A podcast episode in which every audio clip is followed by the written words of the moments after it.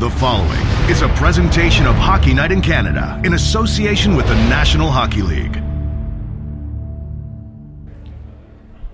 Few people can boast a resume that includes the following Racing School Scholarship winner, lead singer of two rock bands, one of them award winning, one of them also featuring a young guitarist who would go on to be a founding member of Our Lady Peace. Played with the likes of Harem Scarem Frozen Ghost and Andy Curran. The voice of two Olympics. Voice of Hockey Night in Canada.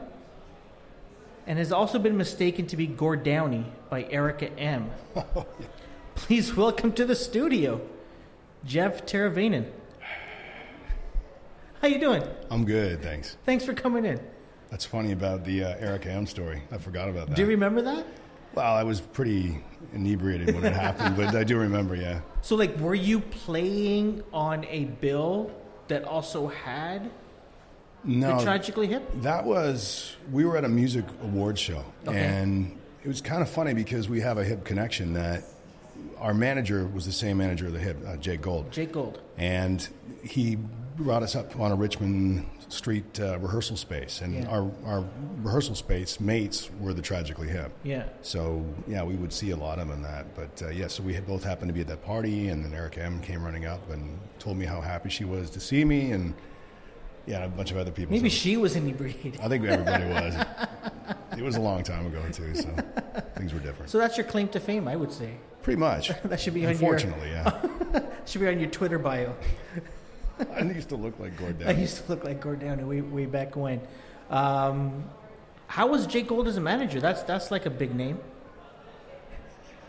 He was great. You know, he was always a nice guy to me. Yeah. Um, but I think he had obviously other priorities. The hip was going well, and there was another couple bands I think on the roster that were bigger. And you know, when you're bigger, you get more attention. So sure, sure. Now, was that with International Boundaries or was that with The Life? yeah, that was international boundaries or INB. Uh, Yeah. You know, we were a bunch of young kids, really. Like we were as green as you can imagine. So it was a learning experience, and you know, I'm glad we went through it, but I wouldn't want to do it again. Greg has told me the same thing. Like Yeah? he would not like. So let's let's go back. Let's start off when when you did love it and you, and you were enjoying it. How did you guys get together?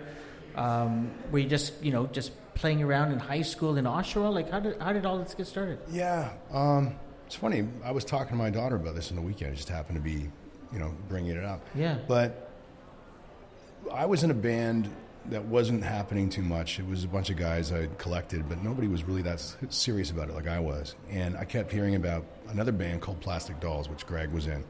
Okay. And um, I went to see them. I met them.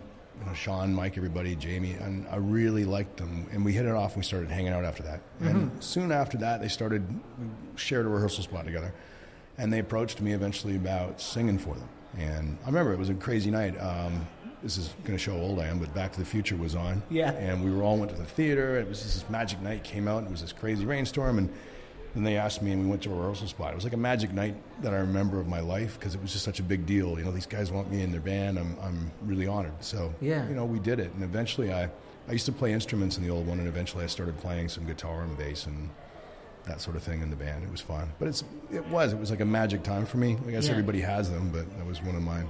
what was your sound? That band was very um, like a mix of sort of new wave stuff like Duran Duran, which was a huge influence, I think, on all of us, but also U2 and things like that. So, Yeah. yeah, we INXS, a whole mix of different things. Um, and then you guys had the life. Was that just the name change, or was that people coming and going? Yeah, no, that was completely different. Yeah. Um, once international boundaries, I guess, uh, exploded out, it was a couple of years of trying to figure out what we wanted to do. Mm-hmm. Greg and I saw a band called Living Colour that opened up for Robert Palmer. Greg told me to ask you about that. So, Yeah. so go ahead. Tell me about that experience. Well, I was I was always into funk rock, so that was there was an influence there. But when we saw Living Colour, I it was just we were blown away. I think it was Bruce Kirkland was the the guy from the Sun who had wrote the day before there was a show with Robert Palmer, saying you know they were this uh, Jimi Hendrix wannabe band and stuff like that. So we almost didn't make it, but then we got there early because we, we want to see the band. And I swear to God, we must have looked like deer in headlights. We just couldn't believe what we were seeing and hearing. They were so incredible. Their musicianship was it was off the charts, and they just had this amazing sound. That sort of mixture of very heavy rock with with funk grooves and stuff like that. It was just like I'd found heaven. So Yeah. yeah. And Greg found this, felt the same way. So He still talks about that band. I think he still goes sees them whenever they're playing. yeah, him and I went uh, a few years ago actually together to see them again. Whereabouts? Lee's Palace.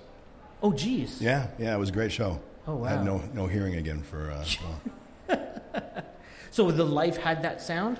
Well, it was influenced by it for sure. Uh, definitely the early stuff. We were, you know, essentially, I guess you could say like a funk rock band. Um, my vocal style was kind of like a an INXS Michael Hutchence mixed with an Elvis, mixed with a Stone Temple Pilots or something. I don't know. And then there was this sort of very funky bass and drums with heavy guitar. Yeah. Um, yeah, it was it was really fun. That's I'm proud of what we did. You know, in the end, we didn't go big, but we we enjoyed it, and it was a great experience. So in I think it's in your Wikipedia page. You guys, it says there that the award-winning band. The, do you remember the life? Did you do you remember winning any awards? Oh God, yeah, we won all kinds of things. Seriously? Yeah, yeah. Oh, no way. I mean, we weren't winning Junos or Grammys, but you know, all sorts of things in the music industry, like Okay. uh, everything from uh, band competitions to uh, awards like with Factor and stuff, which are Okay, yeah, I yeah. forget the foundation to assist Canadian talent on record, things like Yeah. that. I mean, it was a big deal because uh, a lot of those came with money. And Sure. you know, it's it's a it's a grind at any level. When, at least it used to be with with music. You know, coming up with the money for studios and things like that. So Yeah. it was very very helpful, and it was you know another notch on your on your case there when you were trying to you know get seen by people and things like that. Yeah. So. Was it always like was it a, a dream as you're starting off with checking out Plastic Dolls and then seeing I and B, joining I and B, and then the life? Was it always a we're going to get big? I want to be in a rock band, or I Oh, want to be in a music band. Was that was that sort of a thing you guys you at least you thought and talked about? Well, I remember when I first played with a band, and it was in grade eight or something.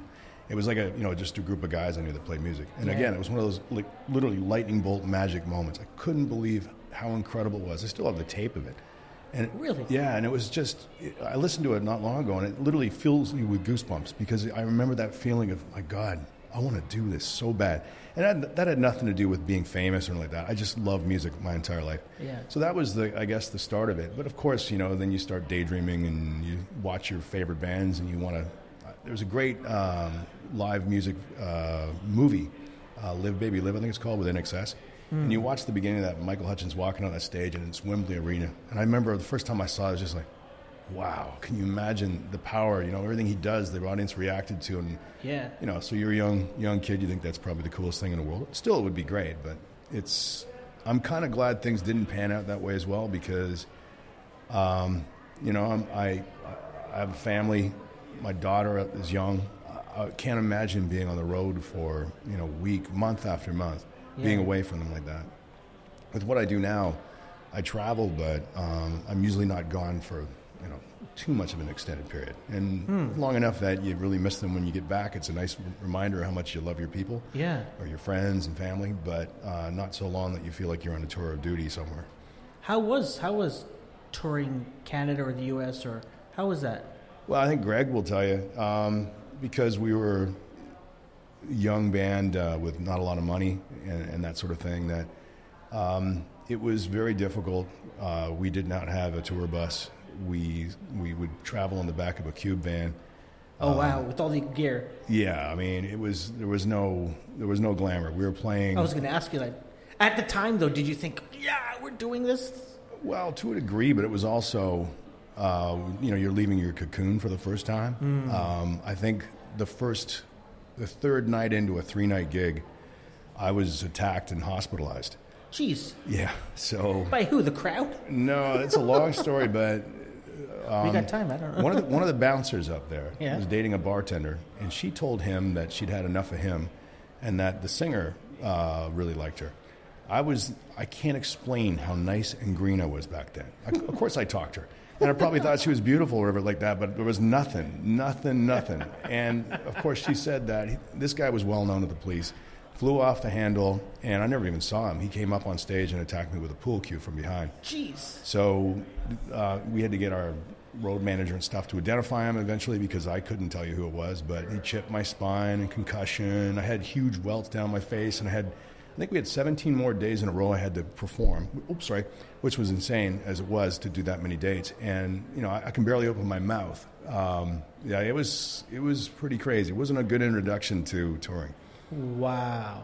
Yeah, so That is that's nuts. I also remember too that when they at the hospital when they let me out the next day, Mm-hmm. we didn't have enough money to to pay for the parking. So At the hospital. so our driver just drove through the He just through the, uh, the gate. This is this is this is for like this this could be like a movie. We- This you know, it could be. of- I've thought about of- it. Yeah. Um, any any acts or bands that you that you opened for that opened for you that was like starstruck?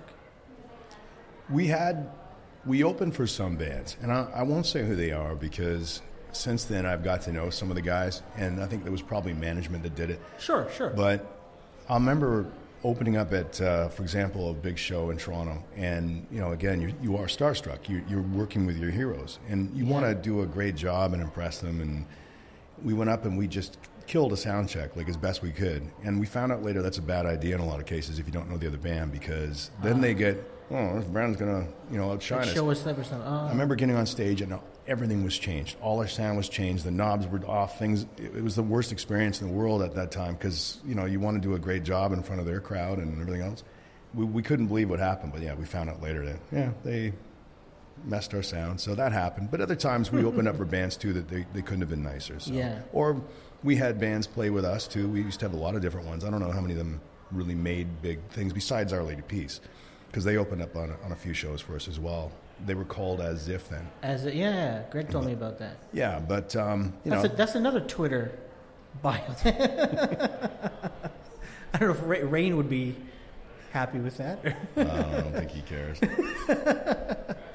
um, So no, like, so what was it about? I I mean, outside of getting attacked, uh, which which I would, it, it doesn't happen to everybody. Um, what was it? What is it about? And Greg said the same thing. He would not do it, like he'd never do it again. What was it about that? Well, it was just again, it was a grind, and when you're, you know, just a nice whippy kid, you know, with a decent family and you know the roof over your head, it's hard to suddenly come off stage in Montreal and it's minus thirty out, and you realize that Jake's people didn't book the hotel for you, and uh, you call him, and he says, "Why are you calling me in the middle of the night?" And so you realize you have no money to get a hotel because that's the way it was back then, and you know you sleep in the back of a cube van, your hair's frozen uh, you know that kind of stuff. I remember the next day or the day after in Montreal as well as part of a few nights we were there. Uh, I found a dollar something in one of my old jackets, and we were elated because we could buy a small fries and eat And you know? share. Yeah, so you know I've done that whole thing where you were the starving poor artist, and Yeah. again when you're younger it's a little easier to to take, but yeah, it's a it's a it's a tough thing. Like I I always say I admire artists in general, but especially musicians in Canada because it's hard. There's a lot of uh, touring and things over long distance as opposed to some countries, and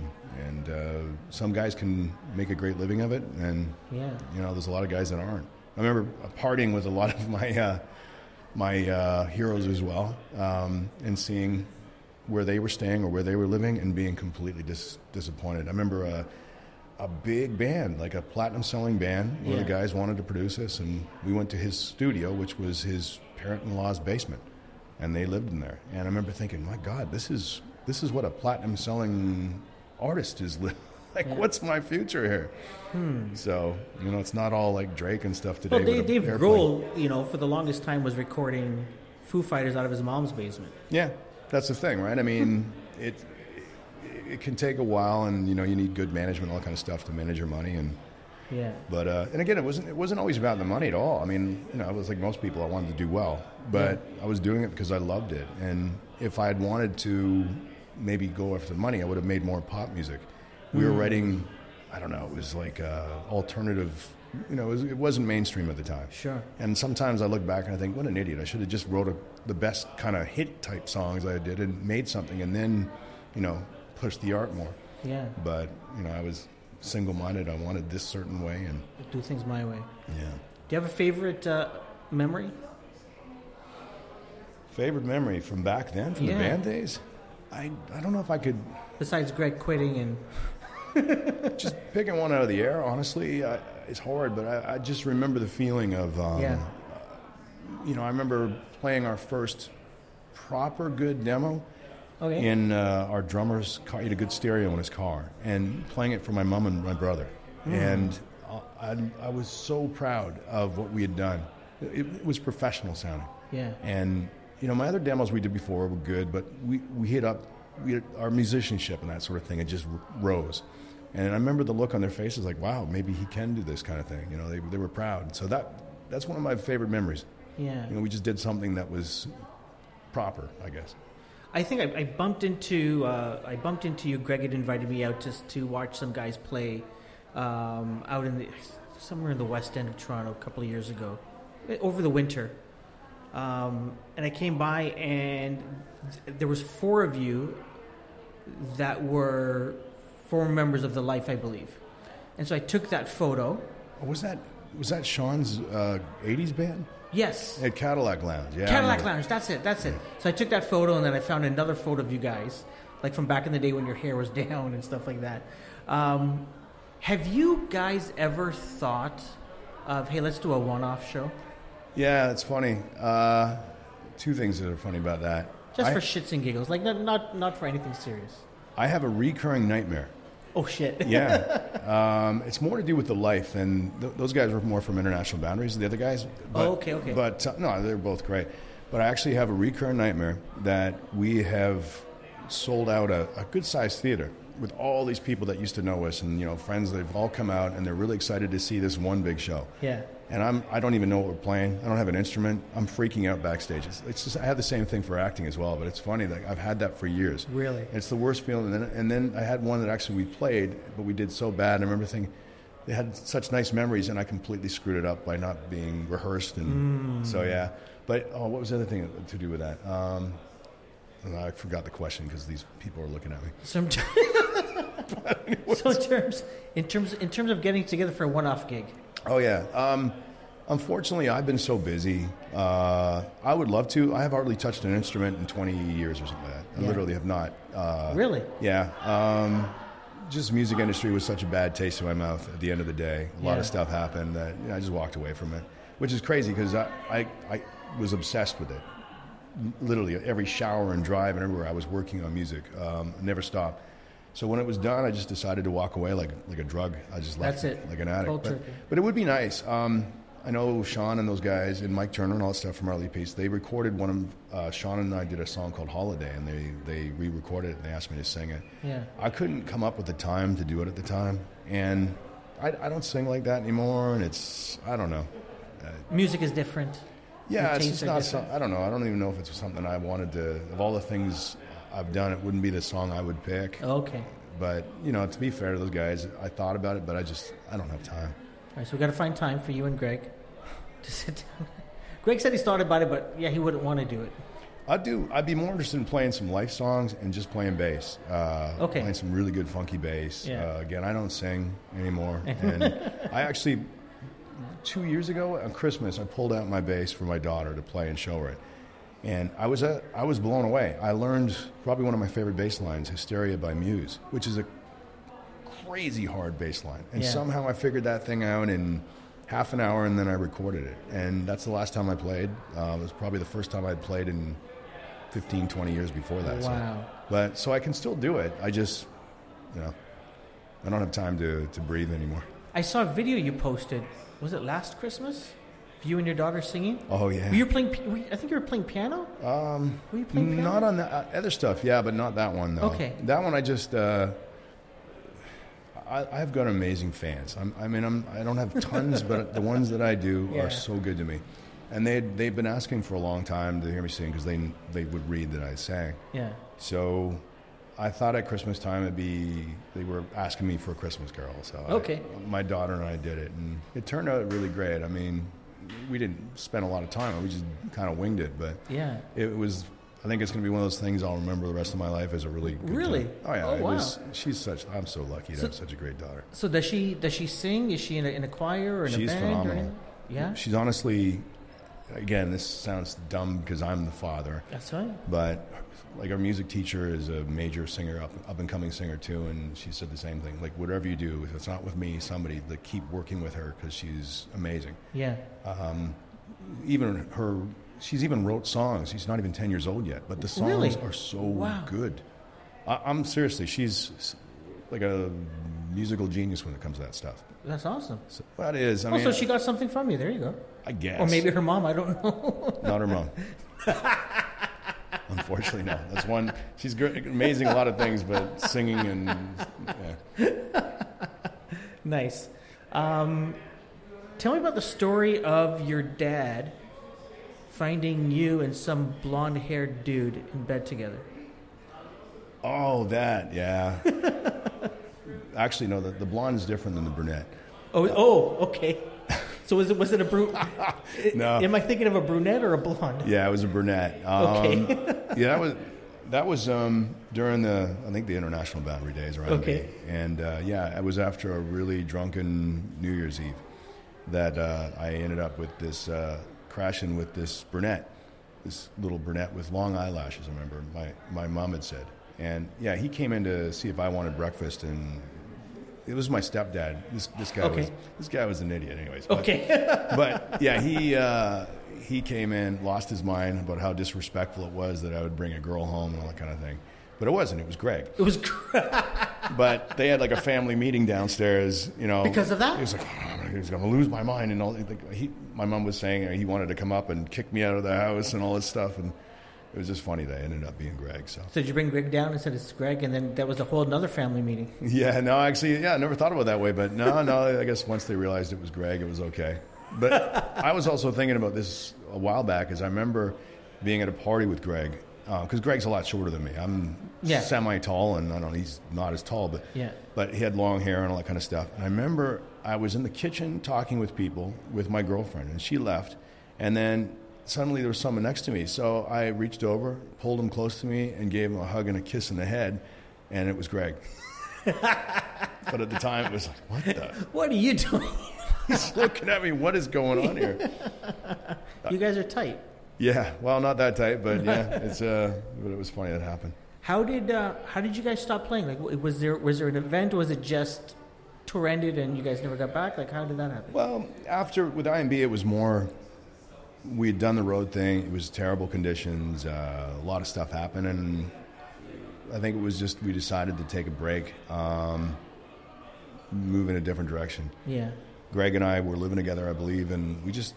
I don't know. I guess Sean wanted. Sean and I had some butted heads on stupid things too, maybe over direction or whatever like that. You know, like I said, I, I was very I don't know, driven but single minded on how I wanted things. And I think Sean probably was too. And it was a shame because I love working with Sean. I, I missed that stuff. You know? Yeah. We were the, sort of the main songwriters in that. So I guess we just uh, went in a different direction. And with the life, you know, we just, you, you kept banging your head and we kept getting so close. And labels would, you know, do the wine dine thing, whatever like that. But it just never, uh, they never made the final commitment. So I think, you know, started realizing maybe we need to try something different. And I did a solo thing in that. So. Interesting. Was voice acting the next No. thing that what was so so like what did you like what do you what do you do like because I'm assuming you're single minded in, in this music career and then all of a sudden it's like you know that that's it It was tough. It was a really like my it's like my uh, my dark ages or something. You know, at one point I had a vision of what we wanted to do. We were in Rome. The streets were paved and there was running water. And then suddenly you're you don't know what you're going to do with your life. Um, so I basically messed around, got into sales. Greg actually got me my first job in sales and what were you selling cell phones. oh no way So yeah, it was with basically what would be Rogers now. But we did that, and I kept trying to do music up until around 2000 oh wow around that time too, I got scouted for modeling. It, it sounds goofy, but it was fun. Yeah. I, you know, it was like I'm getting paid to meet girls and and uh, and I made a bit of money, right? So sure sure so I did that, and I landed a commercial. Uh, I was surprised, but I remember landing a commercial, and I, I enjoyed it. I enjoyed the experience, so I thought I should take this more seriously, and I started taking lessons, and Hmm. it just went from there. And then with voice, um, I always wanted to do it. I would love imitating voice guys, you know, like Earl Okay. Mann and people like that. but uh, had no idea how to do it. And when I finally got my agent to put me up for something, uh, I landed it right away. The first thing I did, and then another one, and I realized I had to get a proper voice agent, and Oh wow. just went. So there's an there. agent just for voice. Yeah, because it's such a sort of a specialized thing, and it's completely different than on-camera acting. Uh, So yeah, you, back in the day too, it really helped to have an agency that had a studio in house, so you could record um, auditions and send them out. Like nowadays, so much is done at, how, at home. Some guys are booking things off their iPhone. It's unbelievable now. It's so much easier. But back then, you know, when I when I first started, it was uh, was important to have that sort of thing. How do you land a gig as the voice of the Olympics? Well, the Olympics, the first one, um, I, I'd been doing it for two years full time. So I was. Oh wow. Yeah, I, I started around 2004 was when, when I started doing voice, and I been doing all right. You know, definitely it was doing okay. Um, but with, I remember I got a call about going to read for it. So they bring in the studio and uh, Yetta and the producers and Damien, all those guys were all there, and I, they just had me read a bunch of scripts, and then then I got shortlisted, and they brought me in for something else and tested you again, and Yeah.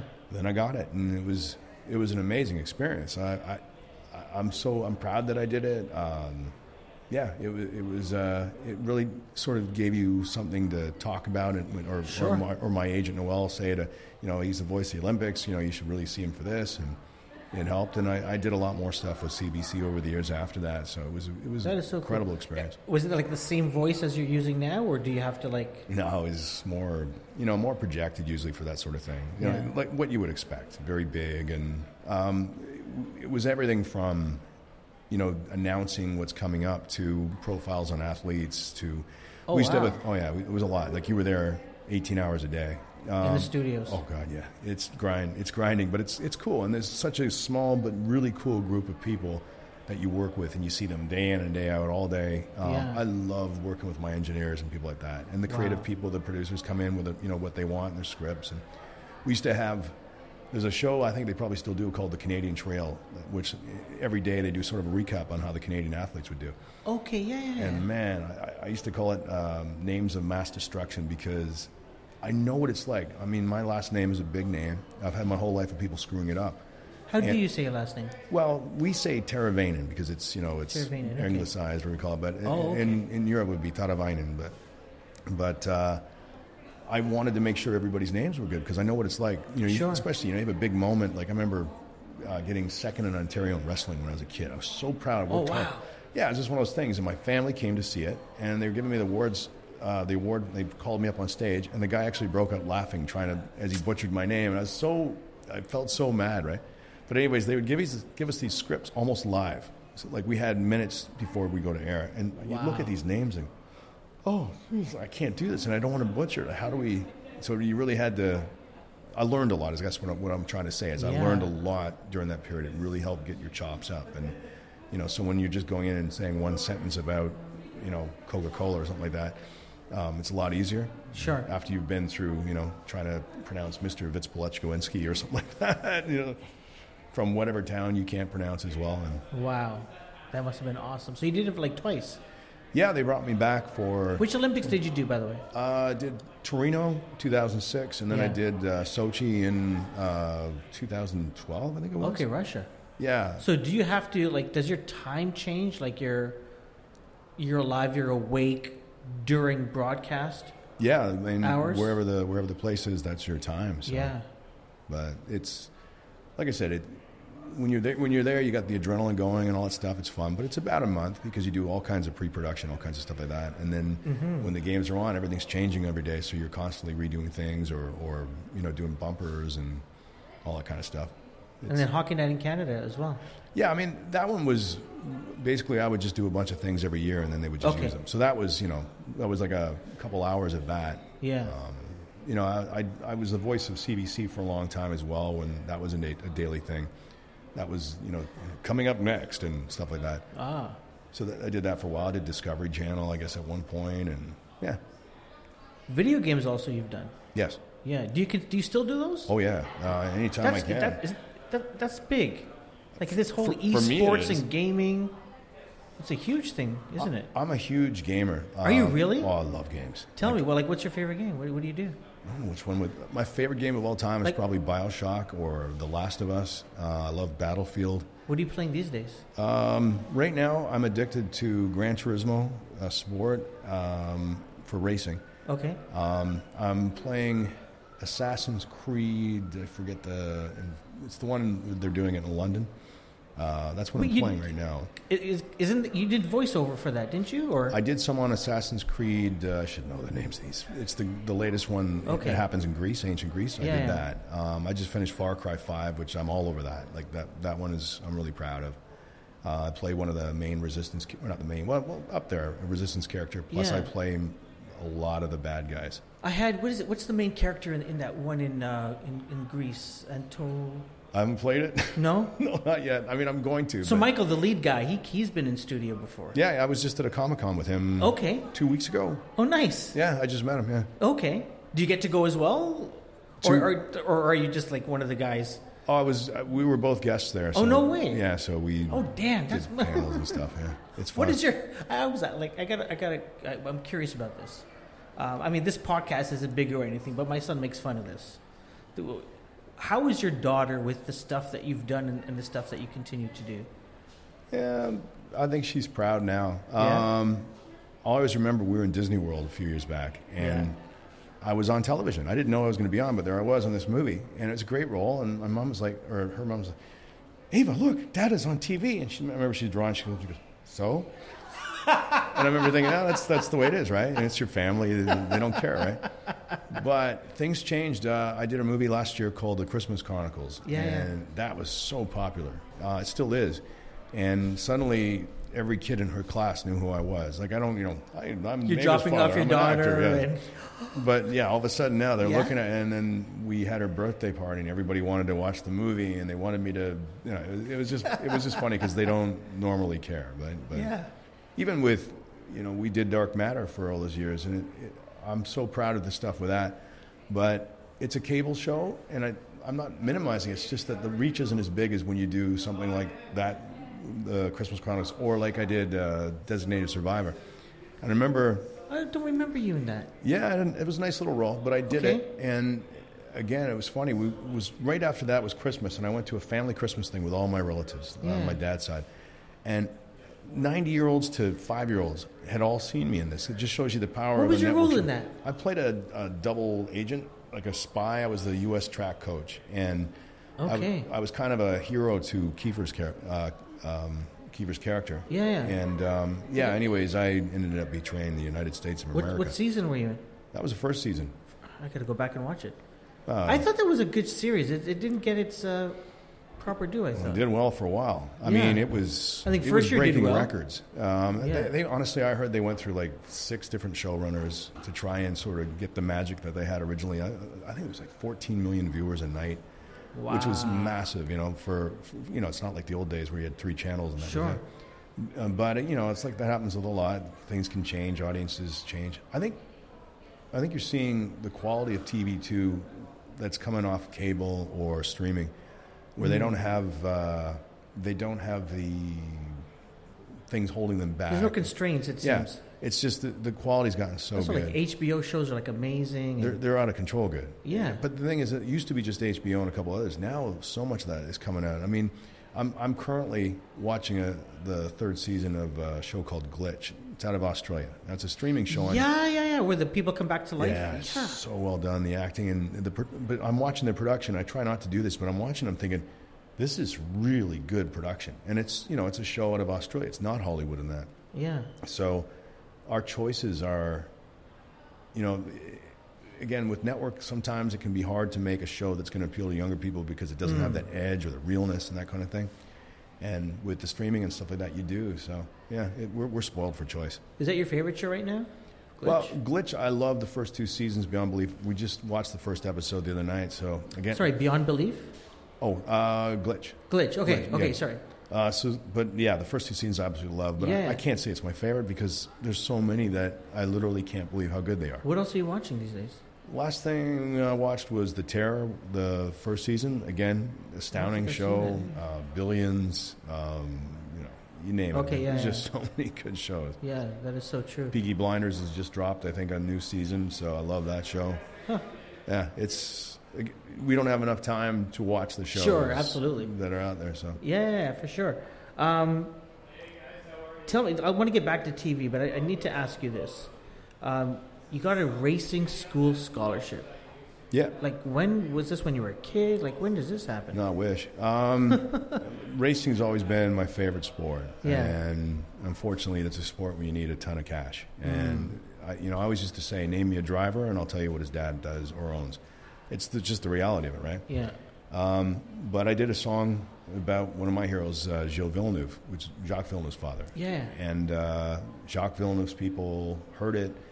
Uh, I met Jacques and all that stuff, and they basically set me up to go to Jim Russell, Jim Russell Racing School in Mont Tremblant. Uh, that's where those guys all went to school to learn. Okay, And uh, it was just an amazing experience. Again, one of those one of the best times of my life.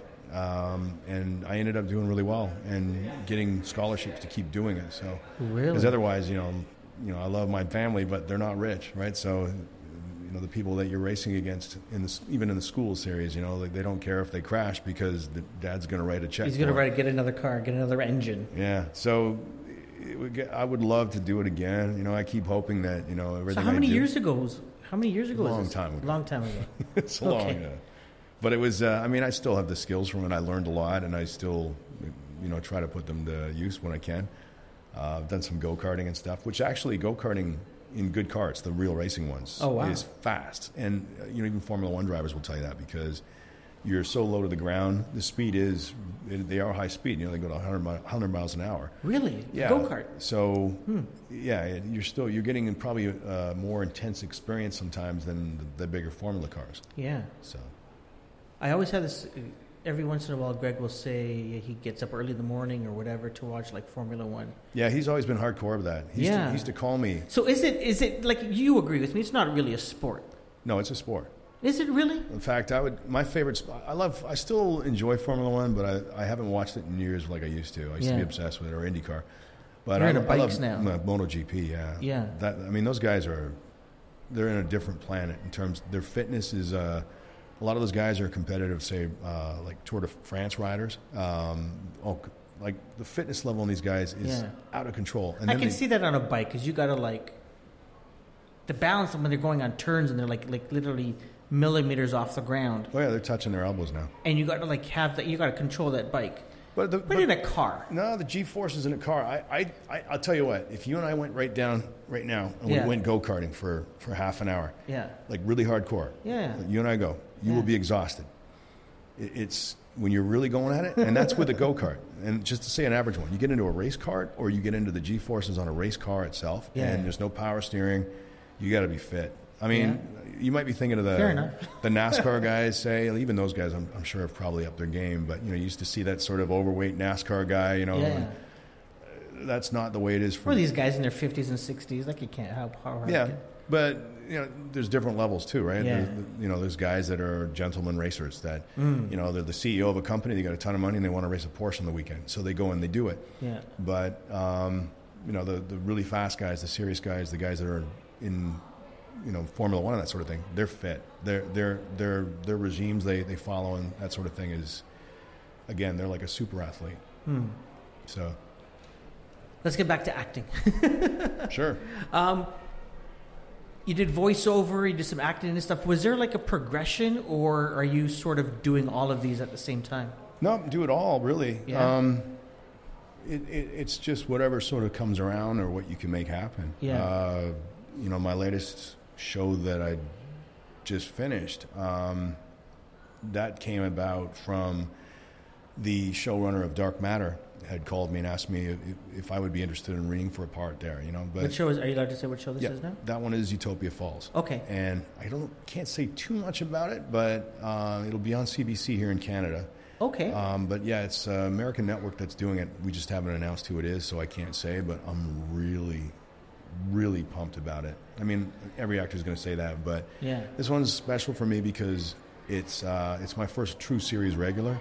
So I'm in every episode, that kind of thing. And Oh, nice. but but it's uh, it's one of the integral characters, you know, the, the, one of the main ones, and I have he's a different character than I normally play. So I I, I just without saying too much, I, I, it, it's a, it was a real treat to play. I know there's some music in it. There's some. Yeah, I mean, there's a music element to it because, in a nutshell, it's this utopian society. Um, Every year they have this thing called uh, the Exemplar, which is a, a, contest, and you know, um, when you become 16 years old, you have a chance to do this, and that's part of the storyline. Is that happens, and when this happens, they start discovering things uh, that basically it's not the utopia they thought. There's there's a, things underneath that aren't good, and um, yeah, how do I?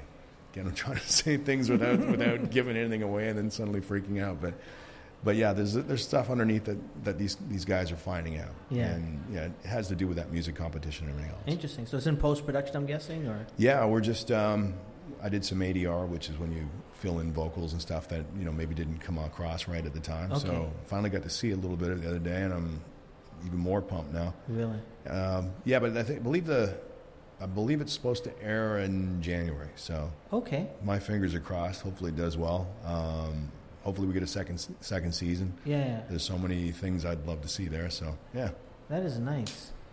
What else? What else are you working on these days? um, renovating my kitchen, Okay. looking for a new car. Have you got a spawn? Has anyone ponied up? Say, I'll, I'll do that for you. Yeah, I wish. no, um, it's just the usual usual grind, right? It's uh, trying to uh, audition as much as you can. Yeah. Uh, I got a new agent uh, recently in Toronto, and uh, wow, I remember them saying, you know, uh, I know it's a, probably a PG show, so I'll say they weren't. That's okay. We're not messing around. Yeah. They said something else, and they're not kidding. Um, I, I've almost had as much audition wise as I've had in the last year and a half. So these guys are serious. That's why I have these giant bags under my eyes because it's you know be careful what you wish for. Yeah, yeah, yeah. Like there's when we audition, we we have to be off book, and that means if like right now I check my phone, and it's like congratulations, you've got an audition for this new show. Uh, it's a great character. Here's the breakdown on what it's about, um, and here's your lines. And so say may, maybe I'm a serial killer, um, Okay. and I've got to play maybe 12 pages are on there. And maybe one of them has got a giant, you know, three page of me basically just talking about something. I got to know it Yeah. um, and I have to know it in the morning. So, Oh, wow. you know, doesn't matter what I'm doing if, if And this know, is just for like a tryout. just for auditions. Yeah, that's the hardest part about the industry is that you know I always say try to imagine being a contractor or something like that where you're self-employed and almost doing doing the kitchen. And then they say, well, we decided to go with someone else to actually do the kitchen. So you've just spent, you know, one, two nights, or maybe sometimes more, Yeah. completely obsessing all day and all night, trying to get all your parts down. Yeah. and doing it and all the stress involved and then you know it goes to someone else and you walk away you How do you? Like, because I'm thinking, you know, doing it for theater is one thing where you have to like you got to memorize everything, but TV there's like cuts and different, you know, all, all these sorts of things that like how much really do you have to memorize? you have to be so on the ball. And it's so competitive that hmm. if you're not there's a zillion other people that'll take your job. And, and that's the thing right? It's the stress of it. And it's one of the hardest parts for me is that it, I do it because I love it. Like Yeah. I love what I do. But I sometimes have to really kick myself to remind myself to relax and just trust that you know I do have it down enough that I don't need to run the scene downstairs 500 more times for tomorrow Yeah. um, because at the end of the day, you know, if you have a bad experience or two with a casting director, they might not bring you in again. And then you're losing out all those opportunities because that person doesn't have the faith that you can do the job because their their job's on the line. Sure. They can only they only have so much time to cast stuff. So if they bring you know uh, three guy three good guys and a, a couple duds out, those duds are wasting the producer's time, and you know they don't look like they're they know what they're doing. Yeah. It's it's a really it's a very competitive business, both here and obviously in LA and places like that as well. So you got to be on the ball. Yeah. So I mean, you're here in Toronto, and you're and you're going for auditions locally. I'm guessing. Yeah, um, you go to different places here for auditions, but it also a lot of self tapes too, which means uh, you can either do it at a studio or I have one in my house, where you put yourself on tape, just like you would in their room. I love doing that, uh, just because I have the opportunity to fail more. Comfort level, being at home. Yeah, I mean, when you walk into some rooms are amazing, the other ones are more tense. Uh, you walk in and there's like five people. You know, there's a big, powerful director or producer, and they're on their laptop. You know, And then you'll get the role and you think, how did I get that? Well, they watched the tape later. They just were in the room. Uh, But okay. it's hard to not have that affect you, your your nerves and your performance and stuff like that. Yeah. And again, a lot of the times we get this stuff, you know, seven o'clock at night, you know, and you've got plans, you know, whether it's your daughter, you got, I got to take her to lessons or something, and then you know, ten o'clock rolls around, you barely got the script down, you realize I have to be up at nine in the morning, like at the place at nine, and I have to be that that character, and I have to do it perfectly because you're going to get one or two times, and then that's it. yeah. So it's stressful thing.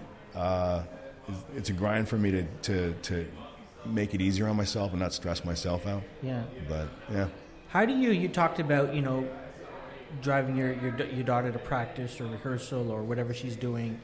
Um, how do you how do you balance that with getting that email at seven o'clock and knowing that you know in less than twelve hours yeah, you got to be that like how do you how do you say no i'm not going to take this like because you, you're again you know if you, don't if you don't hustle you don't eat right yeah. And you know, you don't.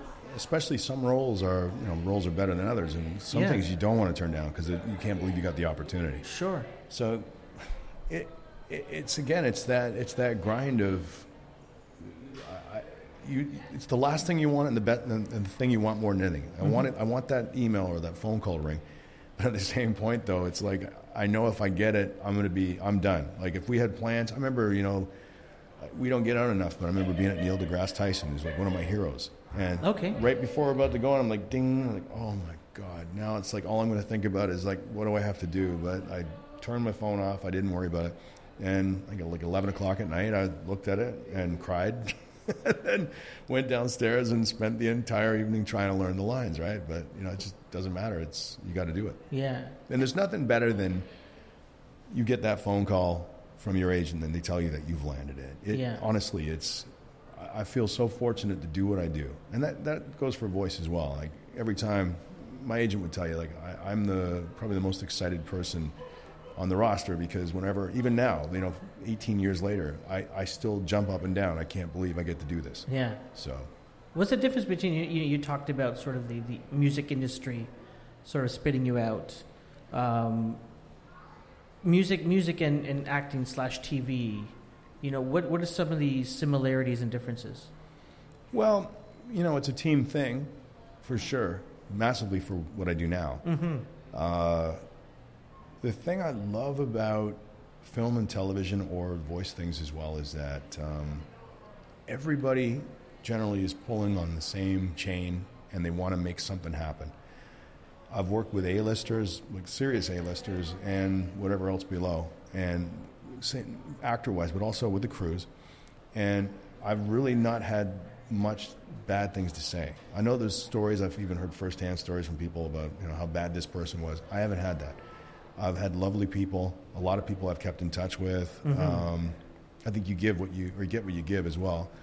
But in music, again, we did have a lot of those stories. You know, you work with a hero and they screw your sound up, or you, you know, you it's just a lot of snaky stuff and publishing, different things like that. Yeah, And so when I think about music industry, yeah, I think I think kind of a cesspool. And when I not the artists and stuff, but you know, there's a lot of them there. But when I think about um, zillion different, say, executive producers I've worked with, or people like that, people I've kept in touch with because they're nice yeah, and they treat you well, and they treat the other people well because they want they want this product to come out. They want to, like Terry Matalas from Twelve Monkeys. You know, he, he's a pretty up and coming exec on a lot of stuff. Most down to earth guy you'd ever meet. He's a super fan of all these different genres, and it was really refreshing to, to get on set with a guy like that who you've I've read about a lot, you know, and thought, oh, I'm working with this guy now. Yeah, and he turns out to be a super nice guy, hmm. and he's just like you. He wants to make something special, Yeah. you know, and he treats everybody well. Or even the big stars I've worked with, you know, they just they treat you well. nice. Whereas I can't imagine in the past if I had, you know, got to work with some big rock star and, then- then they turn out to be some, you know, drugged out cokehead or something like that who's screwing you around. That's crazy. Um, has the the magnet of LA like how do you you know being a dad how do you stop that from distracting you or are you in a place right now that there's tons of work locally here Well, there's lots going on uh, in Canada in general. We're lucky because so much stuff gets shot here. Yeah. The the disadvantage to a Toronto actor, for example, is that a lot of the big things, the big roles, the the leads, the series regulars, guest stars, that sort of thing, gets Yeah. cast out of LA. Hmm. There's still some good stuff here, but mostly, you know, you get a show here that's a big U.S. hit that's shot here. You know, the the roles are. I don't know how you would describe it, but they go over everything from dangerous man on balcony to maybe maybe a large principal, which is you know Yeah. you're in the show a bit, but it's not the big ones. Yeah. So that's why a lot of Canadian actors will want to go to LA because then they're being seen there. Now, once you get established there to a degree, or you have someone repping you there, you can self tape now, which you couldn't do in the past. So you can stay here and just send stuff down. You can, but still, it's always good to be there. There's a whole machine down there. Um, it's a different world. I've got a U.S. visa, so um, we're in the midst of talking with people right now, but it's hard. Um, it's by far the most competitive. You know, everybody and their uncle from every country in the world is trying to make it down there. Yeah. And there's other th- there's other factors too. There's my age and bunch of other dumb things right now that are that make it difficult. So Yeah. you know, it's it's weird too because you go down there. When I was down there last time, I was down there from a very well known show, and you think that the doors would open, but you know, it's like you're just one of I don't know 150 shows on that network or whatever that are doing well, and Sure. you know, it's it's a it's a weird weird business. You talked earlier about watching that INXS uh, documentary, and Michael uh, Hutchence going into like Wembley Stadium and see that crowd and Yeah. saying, "I want that." Is there a thing in acting for you where you, maybe it's a movie or a director or an actor or uh, a, type of role, um, and you go, I, "I want that." Like, is there is there something for you like that? Oh yeah, for sure. I mean, I, I just want to do good quality things. Yeah. Um, one, one. Oh, does your mic go? Oh, There we okay. go. One one thing with me was, uh, uh, like for example, this show that I'm, I just did, Utopia Falls. Yeah. It's not that I don't like playing bad guys or tough guys and stuff, but I got to play a very different character. So for me, that was a challenge, but it was also it was great to play. Um, So I, I like being getting some diversity in what I'm doing as opposed to being pigeonholed. It was great. Yeah. I mean, I'm 6'2", and I'm not big, but I'm bigger. So again, when casting sees you, they're like, "Oh, he's a big guy. We use him as a cop or a hockey player or you know whatever." There you go. I, I, I'd like to do more than that. So Or a DC superhero or something. yeah, but I mean, it, I mean, if, if I could have been on a show like Band of Brothers or something like that, I would have. You Mm. know, I would freak out. It's one of the best things I ever saw. And I always say, you, you get on something like that, you know, you could almost never work again. You'd be so happy because you did that. Yeah. You know, something like that would be amazing. That's awesome, man. Listen, thanks so much for coming in. Well, my pleasure. I hope that people aren't asleep. Wake up.